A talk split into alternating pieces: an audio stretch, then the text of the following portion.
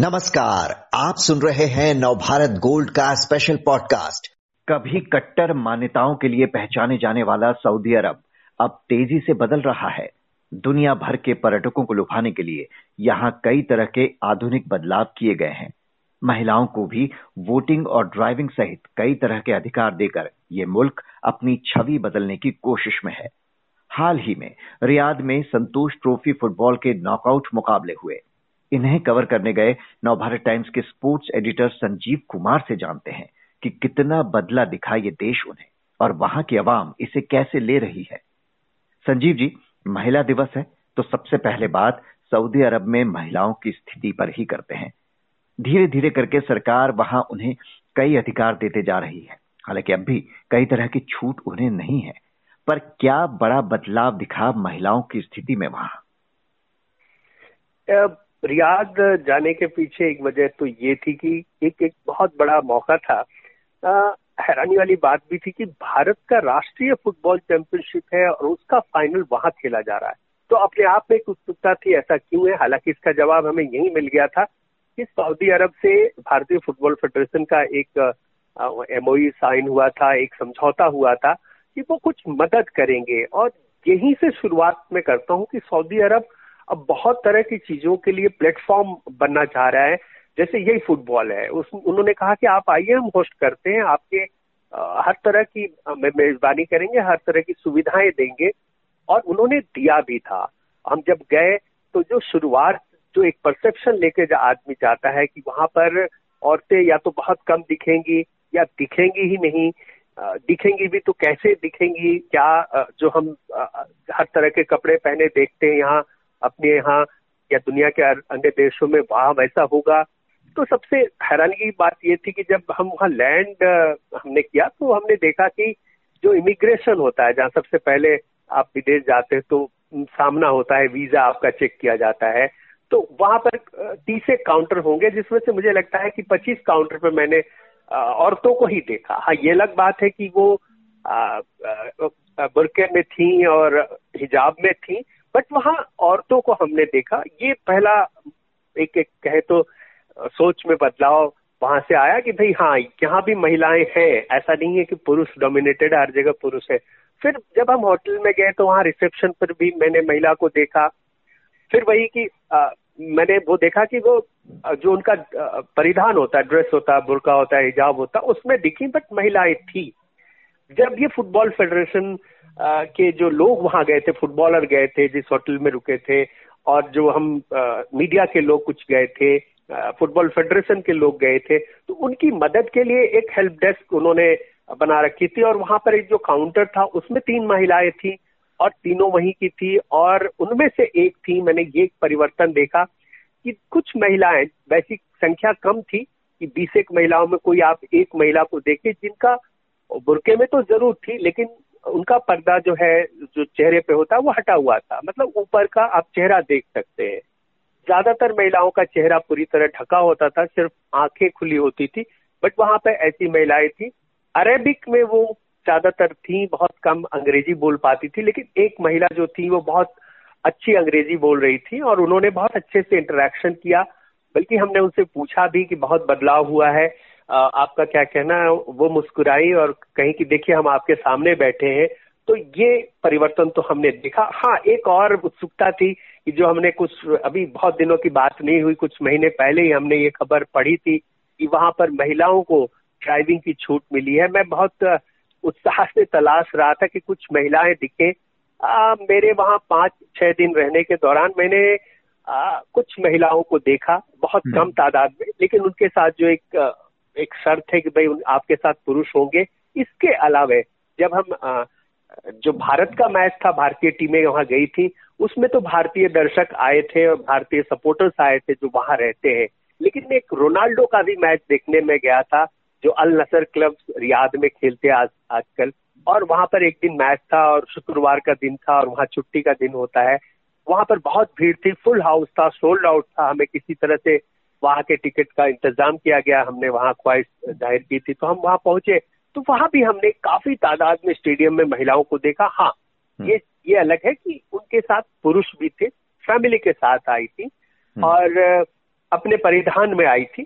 थोड़ा सा कुछ एक चेहरे जो है थोड़े से खुले हुए थे लेकिन ज़्यादातर महिलाएँ बुरके में ही थे। लेकिन बदलाव ये है कि वहाँ पर महिलाएँ अब दिखती हैं हर जगह दिखती हैं। पाबंदियाँ कम हुई है कि आप स्टेडियम में नहीं जा सकते, आप गाड़ी नहीं चला सकते, आप फला काम नहीं कर सकते, बाहर के लोगों से इंटरेक्शन नहीं हो सकता। इसमें काफ़ी कुछ बदलाव आया है। आज स्थिति ये है कि सऊदी में महिलाएँ हाई स्पीड ट्रेन तक चला रही हैं। पर क्या अब भी कुछ ऐसा है जो उन्हें नहीं मिला है? खेल देखने की तो आपने बात की कि वो आ रही हैं, पर क्या वो खेल में भाग भी ले सकती हैं? और आपकी क्या वहाँ कुछ महिलाओं से बात हो पाई? वो क्या कहती हैं? देखिए, मुझे ये तो पता था कि वहाँ पर, जैसे कुछ दो ओलंपिक्स में महिलाओं को अनुमति मिली थी और वहाँ से कुछ टीमें गई थी। वहाँ पर टीमें हैं और महिलाएँ खेलती हैं। तो जो मैंने कहा कि जैसे जिस जिन महिलाओं से हमारा इंटरेक्शन हुआ जो हमारे वहाँ पर हेल्प डेस्क पे बैठी थी, उनमें से मैंने पूछा कि मैं चाहता हूँ कि यहाँ जो महिलाएँ खेलती हैं, उनसे मैं इंटरव्यू करूँ, उनसे बातचीत करूँ। तो उन्होंने एक सऊदी फुटबॉल फेडरेशन के एक व्यक्ति का नंबर दिया और उनसे हमारा इंटरेक्शन कराया, बातचीत कराई, जो कि महिलाओं के फुटबॉल के प्रभारी हैं। उन्होंने कोशिश तो की, लेकिन हमारी बातचीत उस दौरान नहीं हो सकी। कुछ अन्य चीज़ों में हम वैसे थे। लेकिन उन्होंने जो बताया हमें तो बड़ी हैरानगी वाली बात थी कि वहाँ पर महिलाओं की लीग भी वो शुरू कर चुके हैं और वहाँ ढेर सारी टीम है बहुत सारे करीब उन्होंने बताया कि पूरे सऊदी अरब में 36 क्लब है जो महिलाएँ उससे, उनसे जुड़ी हुई हुई है और वो खेल रही हैं। तो ये बहुत हैरान करने वाली बात थी फिर हमने एक एक एक वहाँ के स्पोर्ट्स जर्नलिस्ट थे, उन्होंने बताया कि यहाँ पर जिम्नास्टिक्स तक की प्रतियोगिता हुई है। जिम्नास्टिक्स में तो आपको पता है कि आपको दूसरी तरह का वो, उनका जो ड्रेस होता है, उस तरह से पहनना होता है। वो आप बहुत सारे खेलों में तो हिजाब पहन के महिलाएँ आ जाएँगी, लेकिन जिम्नास्टिक्स में ऐसा पॉसिबल नहीं है। और वहाँ एक जिम्नास्ट बताया कि वो नौ दस साल की है और उन्होंने बहुत अच्छा किया हाल फ़िलहाल किसी प्रतियोगिता में। और उनकी ख्वाहिश है कि वो ओलंपिक्स में जाके मेडल जीते। तो ये मुझे बहुत हैरानी वाली बात नज़र आई और जो मुझे आंकड़े दिए गए, वो भी बहुत चौंकाने वाले थे। उनका उनका कहना था, हालाँकि इंटरेक्शन नहीं हो सका। अभी एक दिन पहले वापसी के बाद भी उनका मैसेज आया कि हम आपको कोशिश करेंगे कि जूम पर बातचीत कराएँ, क्योंकि उनकी व्यस्तता थी, अलग जगह अलग जगह खिलाड़ी थी। और जो मैं अभी मुझे मैं आपसे बात करते हुए, वो डेटा मैंने खोला है कि उन्होंने रजिस्टर्ड महिला फुटबॉल प्लेयर्स बताया कि 2022 में इक्कीस हज़ार महिलाओं ने रजिस्टर कराया है फुटबॉल खेलने के लिए। और उनका टारगेट है कि 25 तक हम इस संख्या को दो लाख तक पहुंचाएँगे। मतलब उन्होंने टारगेट भी सेट कर रखा है। और उसके लिए मैं कोच रेफरी उनके जो फिजियोज होते हैं जो ट्रेनर्स होते हैं उसकी नियुक्ति का भी टारगेट रखा हुआ जो हमें उन्होंने मुहैया करवाया कि वहाँ। पर वो आ, वो इस तरह से विकास करना चाहते हैं। और कह रहे थे कि 16 क्लब है और और 2023 तक वो चाहते कि 25 क्लब बने नेशनल टीम है। वो चाहते कि एक से अधिक टीम बने कोचेज की जो सुविधाएँ हैं वो मुहैया कराए। तो कुल मिला के परिवर्तन देखने को मिल रहा है। टेबल टेनिस की टीम हो या बास्केटबॉल की टीम हो अलग अलग ढंग से वहाँ पर टीमें बन रही हैं अलग अलग खेलों में। जी तो महिलाओं के लिए हो रहे इन परिवर्तनों को सऊदी अरब के पुरुष कैसे देख रहे हैं? देखिए मैंने वहाँ कहीं भी आप जाएँगे तो समस्या तो भाषा की होती है। ज़्यादातर लोग अरेबिक में कंफर्टेबल थे या इंग्लिश के बहुत थोड़े बहुत तो वो शब्दों से वो अपनी बातें कह सकते थे बट जिन कुछ लोगों से बातचीत हुई, पुरुषों से बातचीत हुई, खासतौर पर मैं जानना चाहता था कि वो क्या इस बारे में सोचते हैं। मुझे कोई ऐसा दिखा नहीं जो इसको सपोर्ट करता हुआ नज़र आया। बल्कि मैंने एक बहुत ही यंग वो शायद तीस एक साल के थे, उनसे मैंने पूछा कि ये आप इसको कैसे लेते हैं? उन्होंने कहा कि ये जो जो प्रिंस हैं, जो सलमान प्रिंस सलमान ये सब कर रहे हैं, वो बहुत ठीक नहीं कर रहे हैं। हमारे जो हमारे जो कल्चर है, उसको बहुत ज़्यादा खोलना ठीक नहीं है।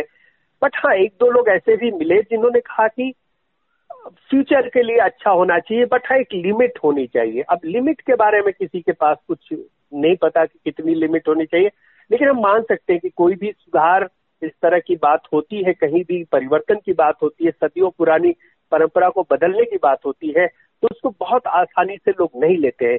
लेकिन महिलाओं से मैंने इसी तरह से कुछ सवाल पूछा कुछ महिलाओं को कि आपको अब पहले से आज़ादी मिल रही है आ, कैसा लग रहा है? तो वो बहुत उत्साहित नज़र आई। ज़्यादातर महिलाएँ जो बातचीत करने को तैयार थी हम्म। तो वो बहुत अच्छा था। और मैंने जिस तरह का उत्साह खास तौर पे खेलों में देखा वो बहुत मुझे अच्छा लगा कि भाई खेल में भी इंटरेस्ट है और जिस तरह से ऐसा लगता था कि वो मैदान में जो मैच चल रहा वहाँ नहीं आएँगी। या गोल हो रहा है तो वो उसका जश्न मनाने वाला जो मैंने अंदाज देखा बच्चे हो बड़े हो औरतें हो वो सब तालियाँ बजा रहे हैं। एक तरह से जो वहाँ पर म्यूज़िक चल रहा है उस पर डांस भी कर रहे हैं। हम्म। तो ये कुछ परिवर्तन मुझे दिखा। जी तेल पर निर्भरता कम करने के लिए दुनिया भर के पर्यटकों और निवेशकों को आकर्षित करने के लिए crown prince Mohammed bin Salman कई महत्वाकांक्षी प्रोजेक्ट्स पर काम कर रहे हैं वहाँ। तो सऊदी अरब जिस विजन 2030 पर काम कर रहा है, उसमें क्या है? क्या और खुलापन आता देखेंगे हम आने वाले समय में वहाँ? देखिए, सबसे पहले तो ये है कि आप देखें तो दुनिया में दूसरे नंबर पर है सऊदी अरब जो तेल जो उत्पादक देश है, उनमें से अमेरिका के बाद उसका दूसरा नंबर आता है। तो बेशक उनके पास तेल का भंडार बहुत बड़ा है, लेकिन जिस तरह से आगे दुनिया सोच रही है, जैसे भारत को ही लीजिए, वो सोच रहे हैं कि तेल पर निर्भरता कम हो। तो ये उनके दिमाग में ज़रूर है। यंग है सलमान वो 40 साल से कम उम्र के हैं और बहुत ही प्रोग्रेसिव माने जाते हैं। दुनिया में वो बाहर बहुत सफ़र किया उन्होंने, वो कई बार अपने ड्रेस में भी उनका जो बदलाव देखा जाता है। तो उन्होंने 2015-16 में एक एक ये विजन 2030 को लेके आगे वो बढ़े और उन्होंने ये इसको एक ठान लिया है कि हम 2030 तक इसको लागू करेंगे। और हम जैसे भारत में अभी जो भी आएगा दिल्ली, वो हर जगह जी ट्वेंटी का बोर्ड लगा हुआ देखेगा। उसी तरह जब हम वहाँ गए तो हर तरफ़ हमने विजन ट्वेंटी थर्टी देखा, लिखा हुआ। उसके बारे में थोड़ी बहुत जानकारी थी कि वो चाहते हैं कि तेल पर निर्भरता कम हो। और हेल्थ हो एजुकेशन हो इंफ्रास्ट्रक्चर हो रिक्रिएशन हो टूरिज़्म हो, इसको बढ़ावा दे।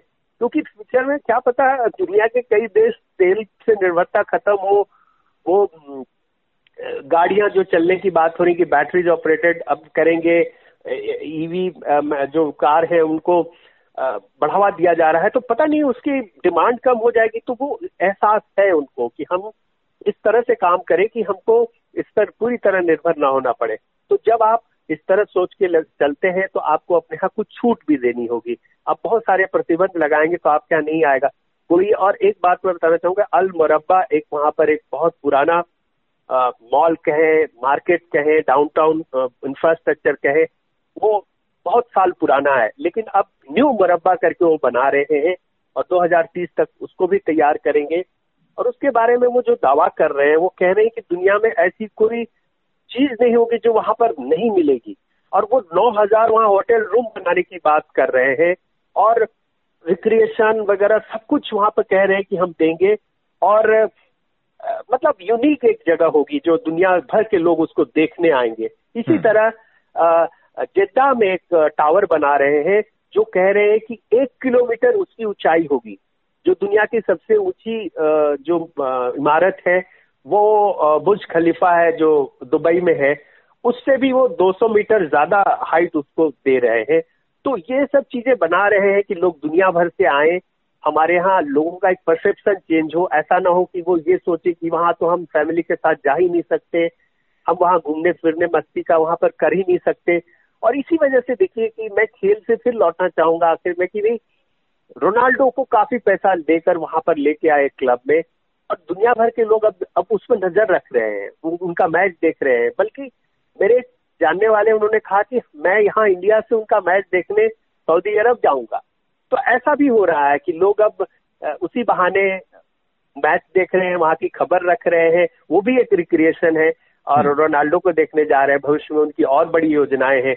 तो यही है कि अब जो तेल पर निर्भरता कम करके दूसरे सेक्टर्स में अपने को आगे बढ़ाएँ वही विजन 23 है और उसी का एक हिस्सा है महिलाओं के बारे में एक सोच है, एक परसेप्शन है जो सऊदी अरब को लेके, उसको बदला जाए और पहले वो अपने घर से इसकी शुरुआत करना चाह रहे हैं।